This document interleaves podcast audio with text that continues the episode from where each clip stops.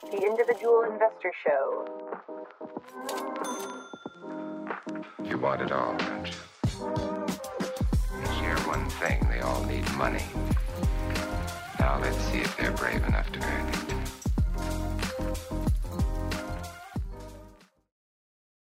Hello, and welcome to the Individual Investor Show. My name is Jenna Brashear, your host for this evening. Thanks again for tuning in. I hope you all had a wonderful week. So, according to a recent study conducted by the BMO Real Financial Progress Index, over one quarter of all Americans plan to delay their retirement due to inflation. Additionally, 60% of people living in the United States who are between the ages of 18 to 34 said that they had to pull back on their saving contributions for retirement to make up for rising costs of necessities. So, not only has inflation impacted how often we drive, what we buy at the grocery store, as well as overall home ownership, it's also hitting some people's investments pretty hard. However, before you panic about your retirement portfolio, there may be a smart way to adjust as well as protect from inflation by utilizing RMDs.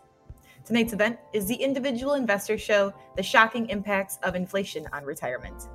In this episode, we spent some time talking with Dr. Craig Israelsen about his latest article in the June 2022 issue of the AAII Journal dealing with inflation in a retirement portfolio. Israelsen discusses how required minimum distributions, also known as RMDs, are built in inflation adjusters that allow retirees to be more cautious in their asset allocation if they need to. We also discuss the impacts of inflation as well as what looking at the past 96 years of historical data can actually tell us about what to expect. But before we jump in, I do want to preface tonight's presentation by reminding our viewers that AAII is a nonprofit educational group and is not a financial advisor, and thus is not able to give personal advice. Every investor is different. That's why our goal with each broadcast and article is to educate you on how to make better financial decisions. So, without further ado, sit back, relax, and enjoy our presentation. You begin your article in the beginning, so uh, with going over like some key background information regarding historical infl- inflation. So I just wanted, you know, we have you have such a nice table up there and everything, and I wanted to just kind of go into, you know, what were your findings and what kinds of things do you think investors should take away from that, from looking at historical information about inflation? Um, so it tends to inflation. One of the easiest things to to uh, end up on the radar of the CPI is energy, and so the cycles we see are um, that graph right there. Whoa!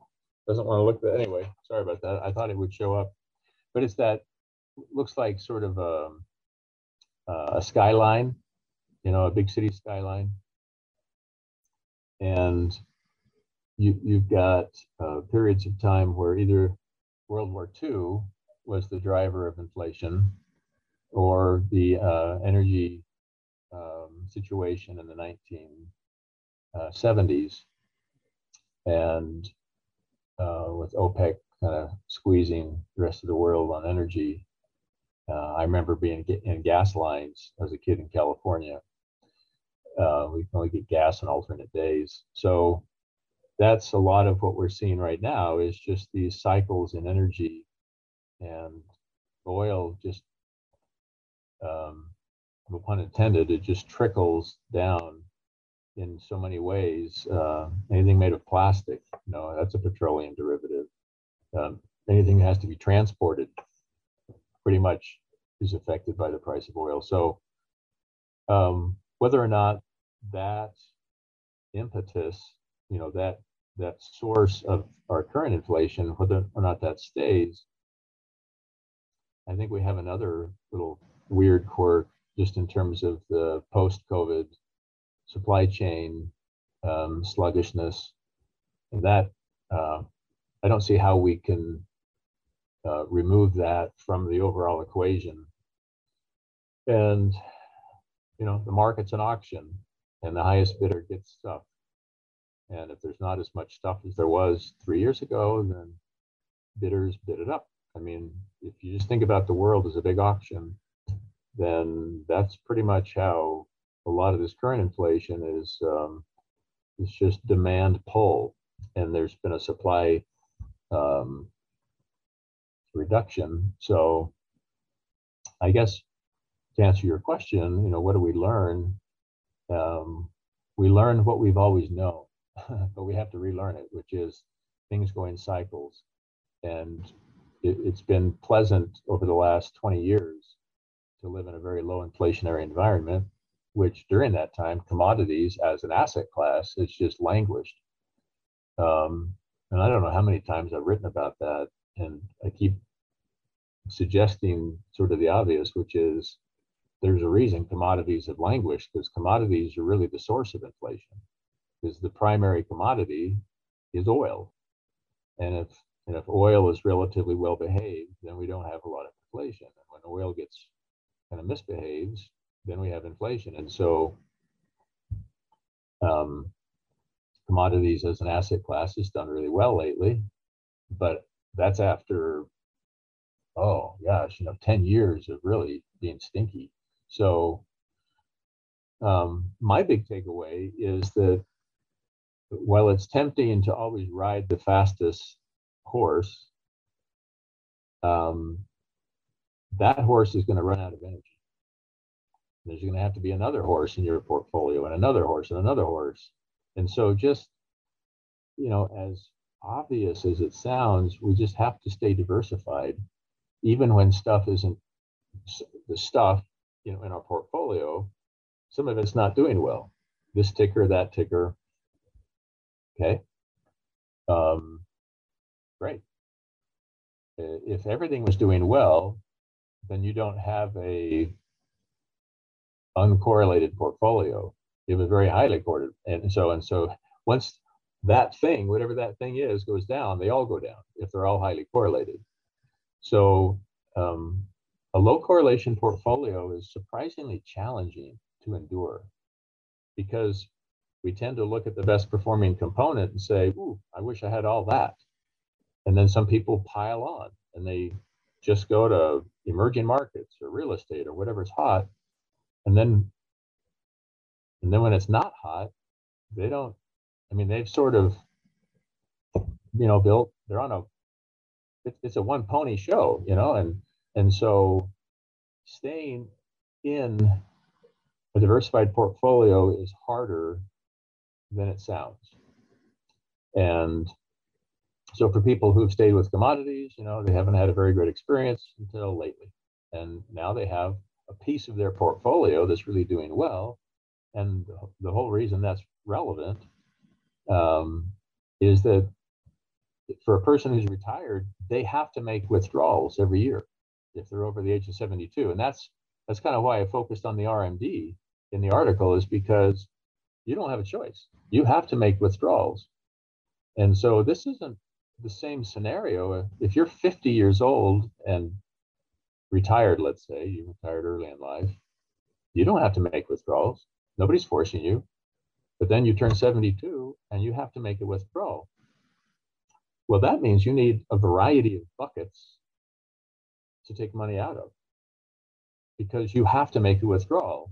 And if all of your buckets are highly correlated and they're all down, then you're being forced to take a withdrawal from a down bucket. And we don't want to do that. So the I guess the biggest single takeaway is that we've we really need to be more diversified in retirement than we perhaps thought. And we have to be okay with some of the components that aren't behaving as we'd like them to. Let it let it play out. We might need them in three years. Because in three years, that'll be the best performing bucket, and that's where we'll take the RMD out of. That's that's to me one of the biggest takeaways. You know, I think we we talked about in our last interview even that you know the yeah the importance of diversification especially you know when you're because we talked about funds and you know how it's really hard or it's it's some people aren't realizing that they have the right diversification or that they you know they have like you know they say oh i have a lot of you know different etfs and i have a lot of mutual funds and they're all different in uh, you know different uh, you know holdings and things like that but they don't actually look inside the funds to make sure that they're truly diversified and i remember that that was a big takeaway that i was uh, you know, that I think a lot of members need to check as well when they're in retirement as well. So they need to remember that. So that's, and um, you know, I did want to mention, you know, so you mentioned in the article that your focus and the overall goal was to discuss the ability to have withdrawals that maintain purchasing power, which meets or exceeds the rate of inflation. So I just wanted if you could expand a little on this point and give us a little background of why, uh, of how you can maintain that purchasing power um, for inv- investors who are either approaching retirement or already in. Yeah. So um, think of it this way: the arch enemy of a bond, a traditional bond or a bond fund is inflation. That's the arch enemy. That's the green goblin, you know, for Batman. And so bonds, traditional bonds, you know, not not treasury inflation protected, not tips, just a traditional bond like the aggregate bond index, that has no way of responding to inflation. And that's why it's um, well, that's why we, in 1997, why the US government invented TIPS, following the example of the British. They'd already been doing that. So we finally realized that, gee, we should make it an inflation sensitive, you know, fixed income device.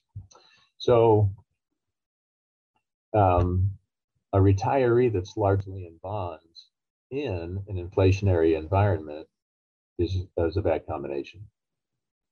So equities, think of an equity as um, a way of uh, creating, you know, a, a connection to a company. You have ownership in the company, and that company can respond to inflation by raising prices. So a, a, stock or the value of a company is a different mechanism than a bond, which is basically loaning money to a company. And so stocks have a lot better track record against the er- erosive effects of inflation than bonds do.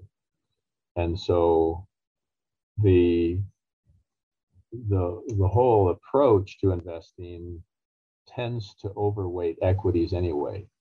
You know, the 60-40 portfolio is called balanced. Really? Balanced? Wouldn't 50-50 be balanced? But 60 40 is called balanced and the 60 is in the equity and the 40 is in the bond. And so there's there's always been this this nod or this um, we just acknowledge that we, you know to to be balanced or stable we need probably more stocks and bonds if we're thinking long term. And so that uh, that plays out when we start to test portfolios over the last century.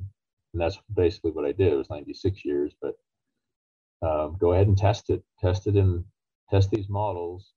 And the models basically differ simply by how much equity exposure you have 100% equity, 80% equity, 60, 40, 20, down to zero equity.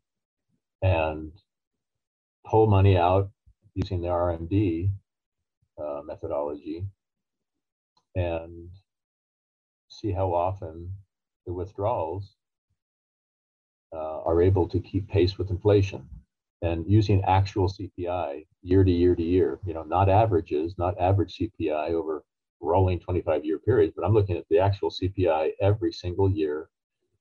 Uh, and that has to match up with what your RMD um, was. And so basically the first withdrawal sets a dollar amount. Then I start, then I look at the CPI and say, okay, CPI, inflate that first RMD by whatever the, the CPI rate was. And that sets in motion then, that's how much the RMD has to be the next year to keep pace with inflation. So everything starts out from the first RMD withdrawal, then I inflate it, then I compare what the actual withdrawal was from the portfolio based on the portfolio's return. And that's how I'm measuring is it keeping pace with inflation? So there's you know there's thousands of calculations going on, thank goodness for Excel. And the the most dramatic observation is wow, you know, you've you've either got to have quite a bit of equity if you're using a, the 4% rule, like you need probably 70% equity if you're using the 4% rule. Um, and that's, um, did I just say 60 or 40% equity? Oh, I said 70. But let's start it this way.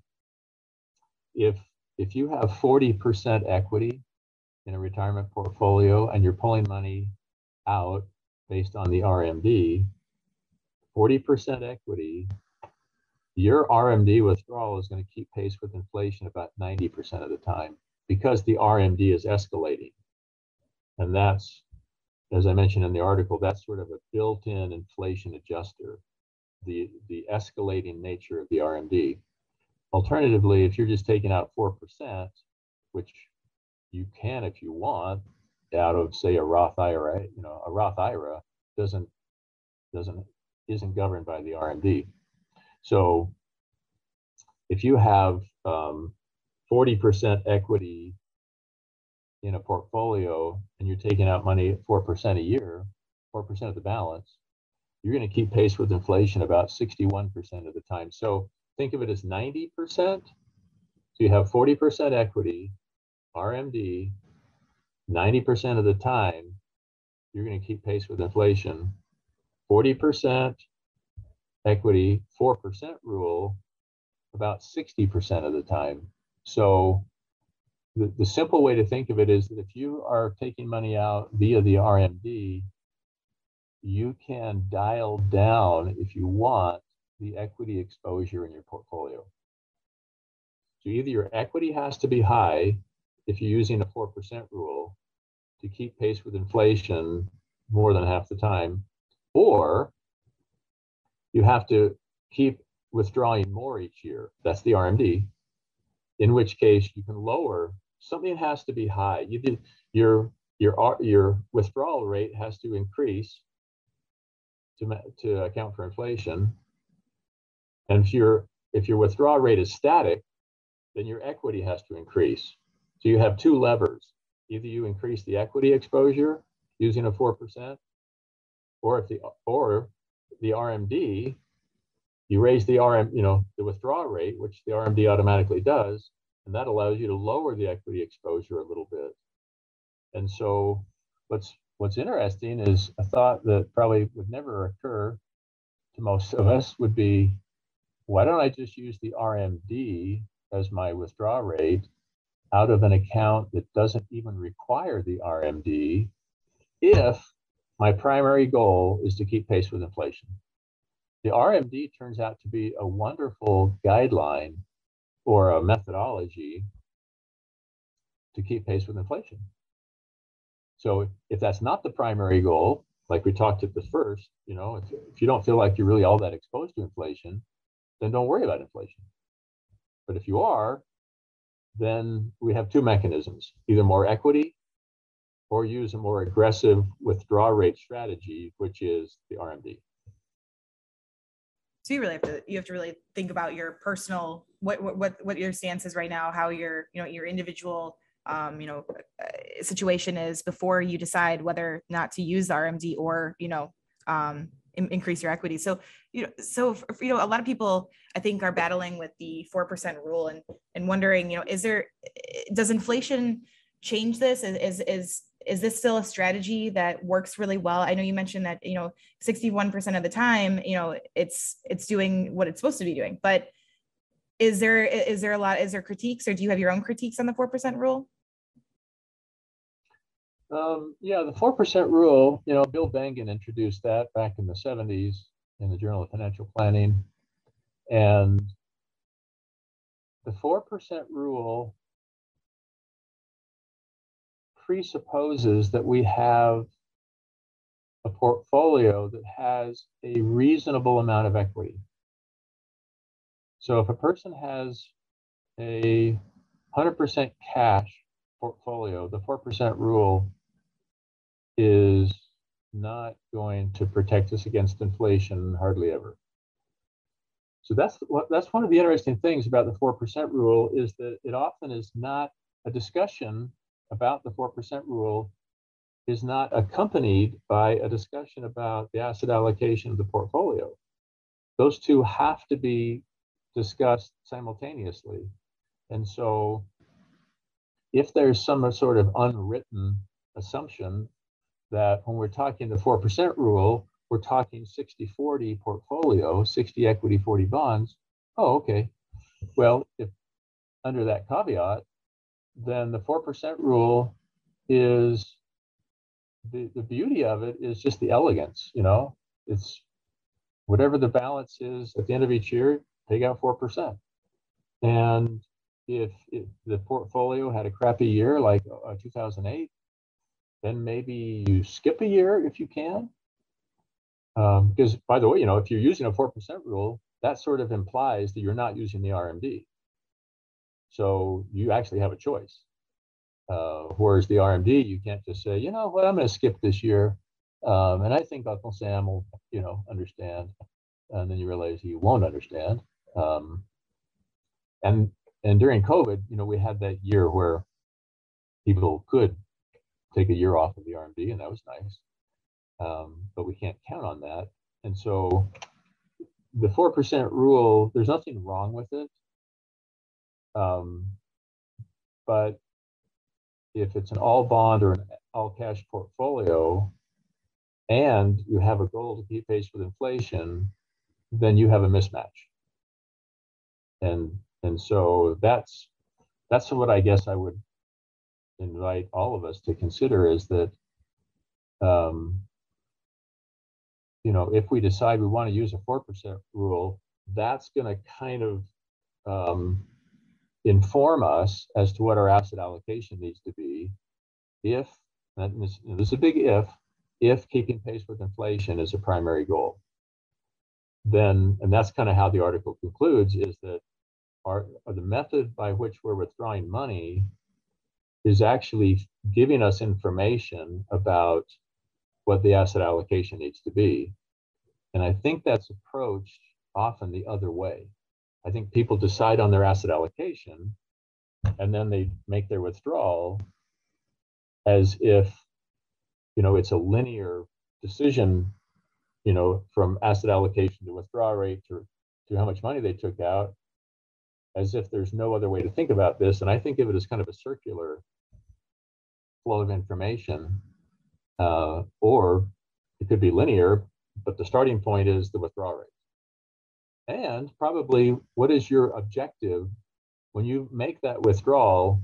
What's the objective of that withdrawal? Is it to simply meet your needs because you're, not really all that affected by inflation?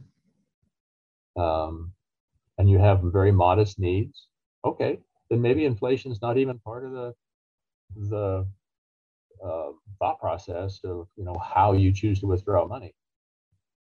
And so this whole article is really um, in one way, it's kind of one dimensional because it places a lot of emphasis on inflation as being the primary monster you're trying to slay as a retiree. And, and I totally under, get it, you know, and understand that that may not be the monster you're trying to slay. Great.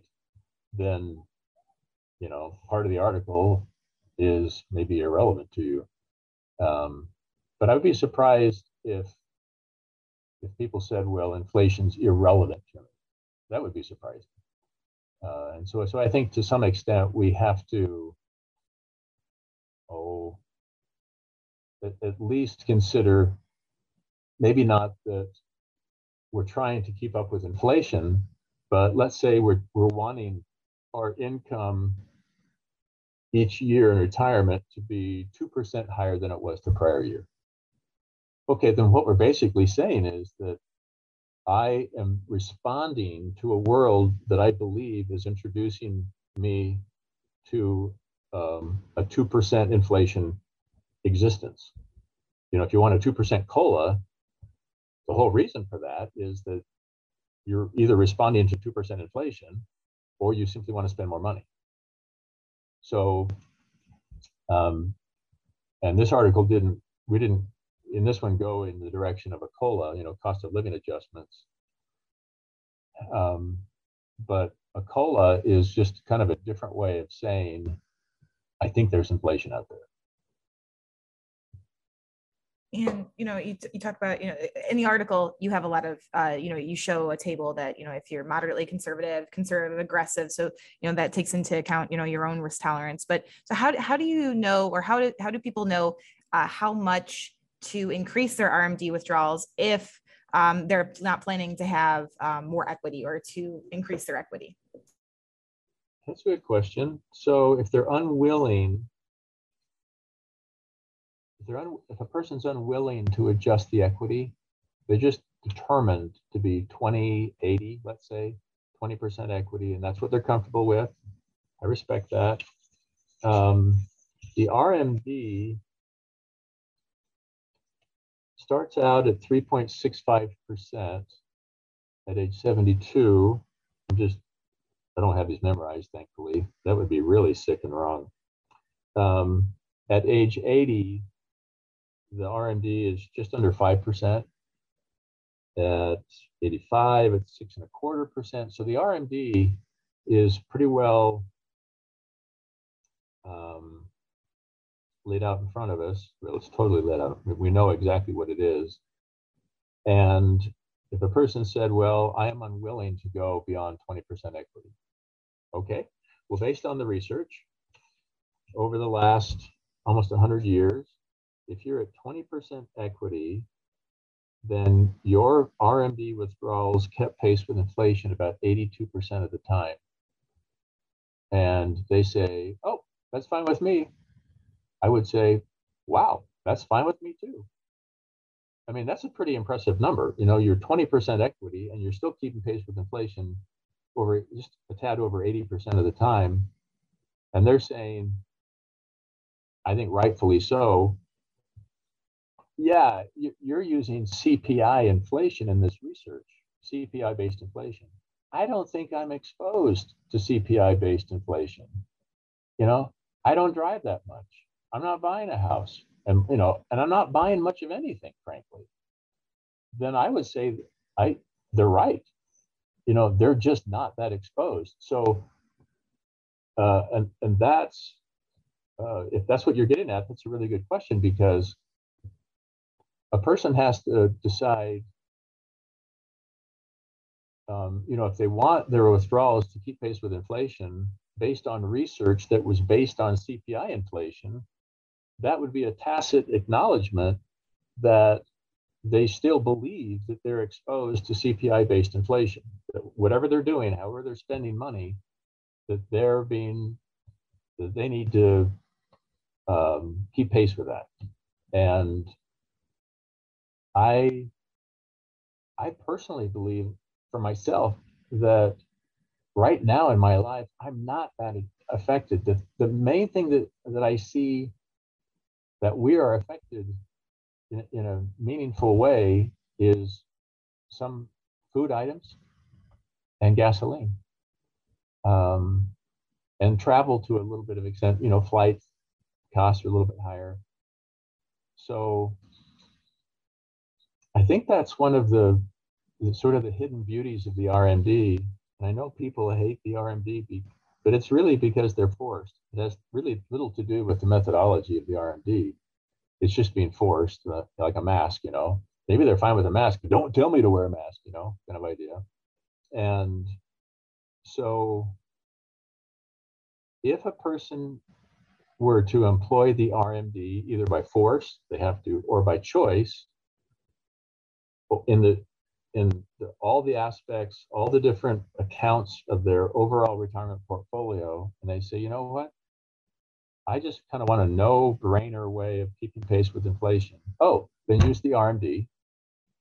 And if you are a fairly conservative investor, then if you're willing to go to say 40% equity, which I think people would be inclined to do in as much as we're at the bottom of the interest rate cycle, and interest rates will likely be going up, which means fixed income gets hammered in that respect, you know, as well. I don't think it's a stretch for a person to go to a 40% equity.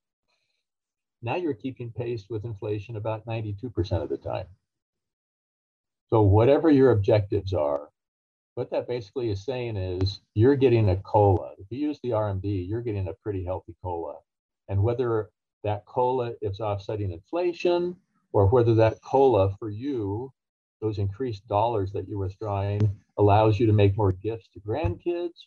You know, whatever your source of inflation, whether it's actual inflation or lifestyle things you want to be able to do with your money, you're doing it.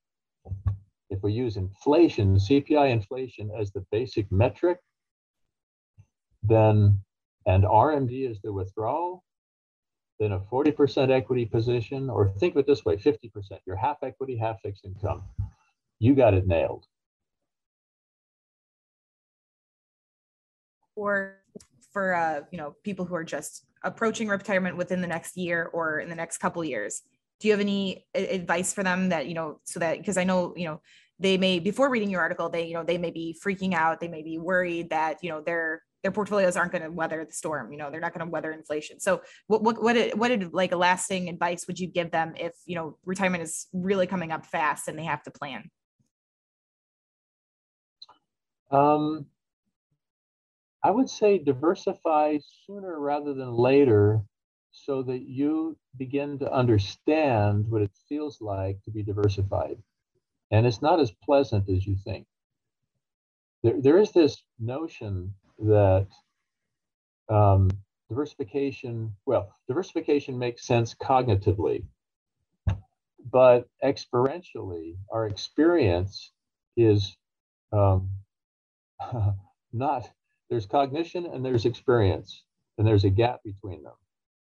And so, uh, yeah, um, bless your heart, you're too young to remember this movie line, but um, there's a movie called Love Story, and this one, the guy says to the girl, "Love means you never have to say you're sorry." and it was Ryan O'Neal and Ali MacGraw, as I recall.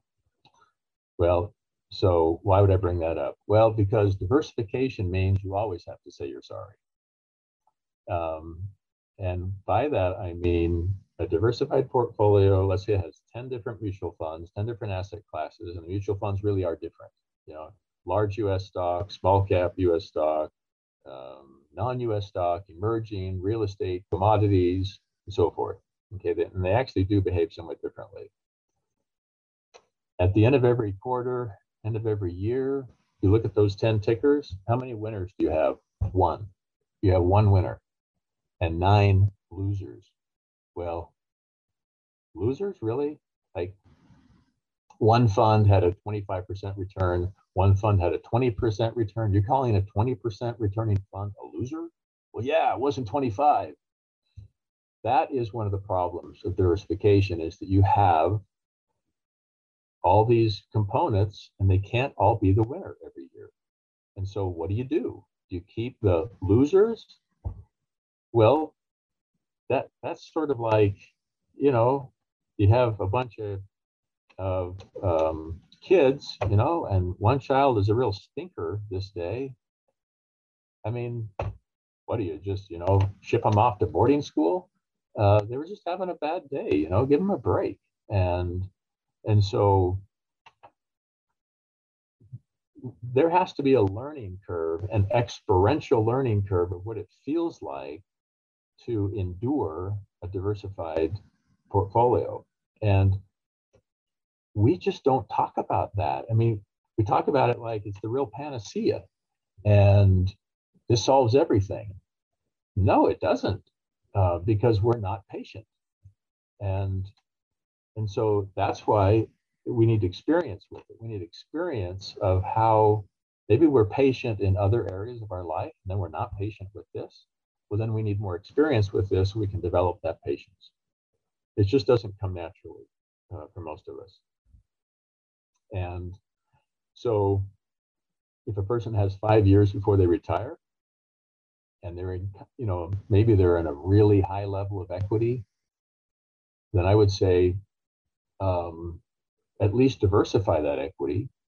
You start to get that in the saddle experience of what it feels like to be patient with some of these funds that weren't the best performer and um, it, just you know I guess there's probably some people that maybe don't need to do what I'm saying. They just naturally get it. Um, but I have just observed myself. I've observed others, and I'm not as patient as I preach. and and I know better, you know, but sometimes I don't do better uh, because I guess if we were going to add, let me say it this way. This is a weird way of saying it. I try to specialize in weird. Um, one of the most important asset classes you can add to a portfolio is your patience. Think of patience as an asset class.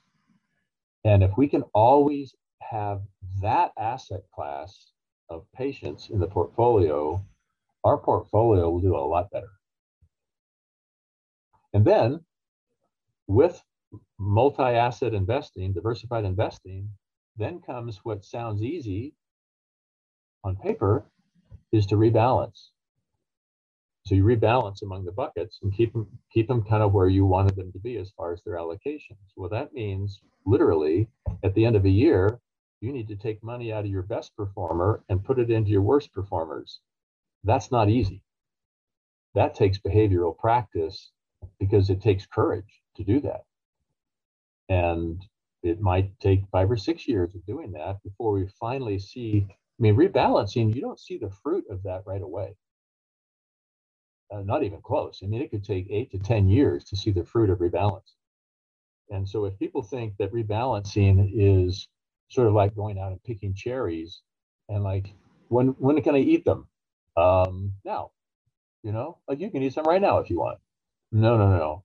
The, the fruit of rebalancing is no, those cherries have been in a bottle on a shelf in the storage room for eight years, and you're finally going to eat them then. So, again, that's the behavioral side of it that um, we just, I don't know of any way to that fruit other than the hard path of speaking it and then doing it and then doing it again and then doing it again. Um, kind of like personal hygiene, you know, you can't talk your way into personal hygiene. You got to do it. So that, that's kind of maybe an unexpected answer, but um, you know, we often talk about, well, you know, adjust that portfolio in certain ways as you approach retirement from strictly a portfolio standpoint. Generally, the idea that we're reducing the risk a little bit of the portfolio. Um, and that's not incorrect. But but I think there's I think there's some other aspects of that that we fail to consider um, because we've never owned certain asset classes. If we've been largely equity, we've never owned some other stuff, and we don't have mm, the kind of experience, you know, with its behavior pattern. So you know, if, if a person wants to, um, well, this is the simplest way to think about it. Number one, you know, get experience with, with what diversification feels like, and then get experience, and this is a super hard one, in not checking the portfolio quite so often. And that is really, really hard. Um, and for people that can check it and not react to it, good on you. You know, you're rare. But if you're checking it and then being frazzled by it, then I would say, oh, check it less often. Um, you know, play with your grandkids more, or go golf more, or do your church stuff, or you know, whatever it is. And um, I mean, I heard a mutual fund manager say that I don't know 25 years ago, and it was just I thought the smartest thing I've ever heard. he said, if you want to take volatility out of your portfolio, simply check it less often. That, I mean, I can't improve on that. That's just, that's just wisdom. But it, it takes, it takes maybe a number of years of, of doing the opposite to finally convince ourselves of the wisdom of that. we probably have to do it wrong before we can do it right and gain our own sort of personal commitment or witness, you know, or whatever, whatever it is, personal understanding of the, the wisdom of that. And people might be, you know, experiencing that right now, even, you know, especially with all the market volatility, they might be checking it and then realizing they shouldn't really have checked it. yep. Particularly if you if you if you know that you're a long-term investor and you and you say that to people, yeah, I'm a long-term investor and you know, um, but then we, sort of like we say, yeah, I use a crock pot all the time.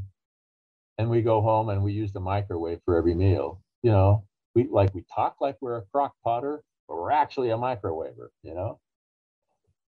I can see that. No, that's true. That that's good advice. I, I think I think a lot of times, you know, especially when you're in, you're approaching retirement, you're worried and you're nervous about what's going to happen, and you're probably checking it way too often than you should be. So, yeah, uh, you know, I wanted to ask, you know, I, we covered a lot of topics in the article, but was there anything that you wanted to highlight from the article that we didn't talk about already? Um, I guess just the, the um, unpopular thing to say, but the, the RMD is not our enemy. And I mean, because you have to withdraw that, but you don't have to spend it, right? You can just put it in a savings account. You can gift it to others. I mean, you know, we just don't like being forced to have pulled that money out and it's now out of that tax deferred environment. I, I, I understand that. I, I agree that that's, we're just kind of ornery. We don't like to be told, but that's the deal. And why don't we get over that orneriness about the RMD and then look at the mechanics of the RMD and the uh, the logic behind it. It wasn't just slapped together. You know, I mean, over when I turn 72, I have 25 years ahead of me that I'm probably going to stay alive up to 97 years of age. And the average RMD over those that quarter century is 6.6 percent it's it's not i mean people sometimes the way that they react to it you think it's like 30% you know? Well it does get up to 50% if you're 100 and something years old you know 120 years old but we're not going to make it to that in all likelihood. So we're talking about a 6.6 average rmd over the first 25 years after you hit 72 um, but it's not 6.6 at the start it phases, you know, it starts lower and moves higher. And that turns out to be a really, really slick way to withdraw money.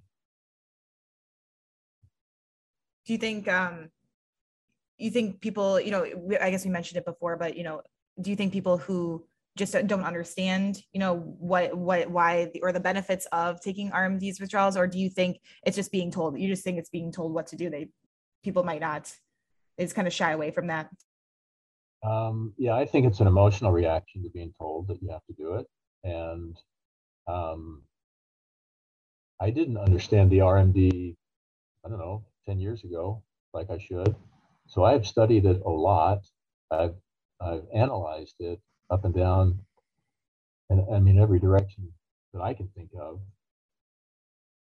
At this point, I can sort of emotionally distance myself from the RMD you know, force issue.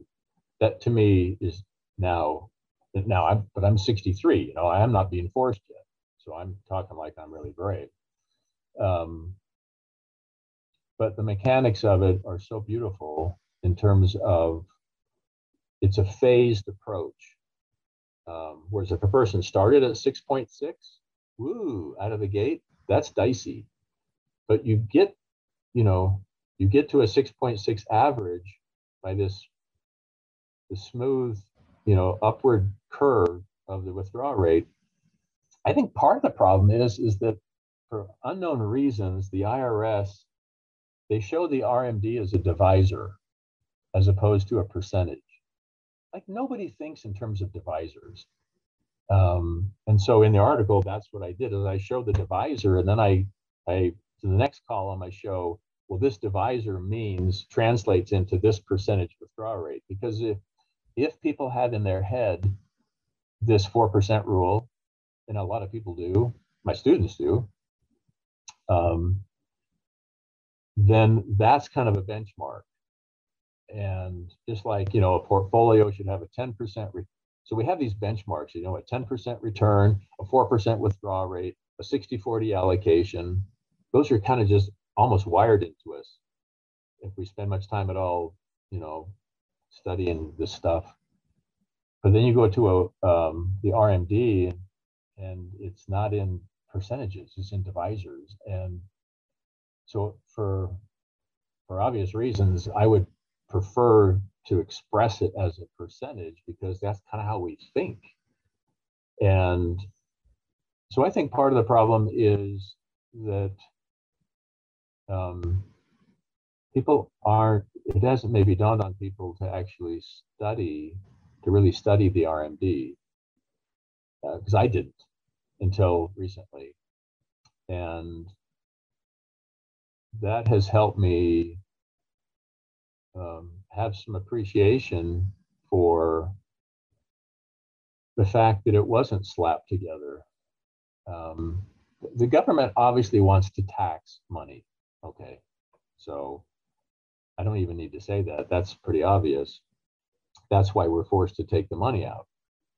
They want us to pay tax on it and, you know, get a get a piece of that wealth. And and so not only are we forced, but we're forced to then pay taxes on it. Okay. You know, you can you can um, swing a hatchet at that tree as long as you want, and that tree is not going to fall down. You know, that's what's going to be happening. So the um, and I've never published an article on this, but it's what I mentioned earlier, and that would be to use the RMD as a universal withdraw methodology, no matter what the account is. And with with the one caveat is that if it's if it's a, like a Roth IRA, then you have the ability to say, yeah, I use the RMD basically, but then some years I take a year off. Well, that would be the best of all worlds. And you take a year off at the obvious years, like after 2008, or maybe after this year, by the time we're done with this year. Yeah, if we could, we would. you know, I actually I did want to ask you what uh you know I forgot about this question, but um I want to ask you, you know, you mentioned uh the inflation crucible from 1966 through 1990. Uh so what is the inflation crucible and then what can we learn from this? So that yeah, that crucible um oh that was something like what was that? That was energy that was the energy inflationary time period and was something like 7% inflation um, during that time frame. Yeah, 7.36 during the 70s. Um, and think about, you know, we're talking the median inflation rate since 1926 was 2.7. So we basically tripled that in the 70s. And and that's why it was interesting on some of the analysis. I went ahead and did a analysis over just that time frame, the 1966 to 1990, and um, we've been talking about this, you know, 60-40 portfolio. The 60-40 portfolio, if the RMD is governing the withdrawals, that kept pace with inflation 92% of the time during the crucible and 94% of the time over all of the rolling 25 year periods. And there were 72 of them. And so um, that's rather comforting that if we go back and look at the worst inflationary time period, uh, quarter century, 25 year time period, with you know what was the worst inflation? That was 7.3 ish and how did our portfolio do? Well, it did great, actually. You know, 92% of the time we kept pace with the, the inflation in those bad years. Now, Um, that's over a 25 year period. During um, a similar similar period, um, 68 to 92, we kept pace with inflation about half the time.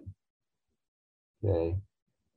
Um, so there there have been that just happens to be the worst. Um, and that was with a 60 40. So you've got, um, yeah, that's that's 60. So 1966. Yeah, actually, the worst was a couple years later. So it's interesting. Inflation has sort of kind of these lag effects, and so the the the period of time with the highest inflation wasn't doesn't exactly coincide with the 25 year period with the worst hit rate keeping pace with inflation. Um, and and so, but if if our worst experience was roughly we kept pace with inflation half the time, if that's our worst experience, um, I'm feeling okay about that.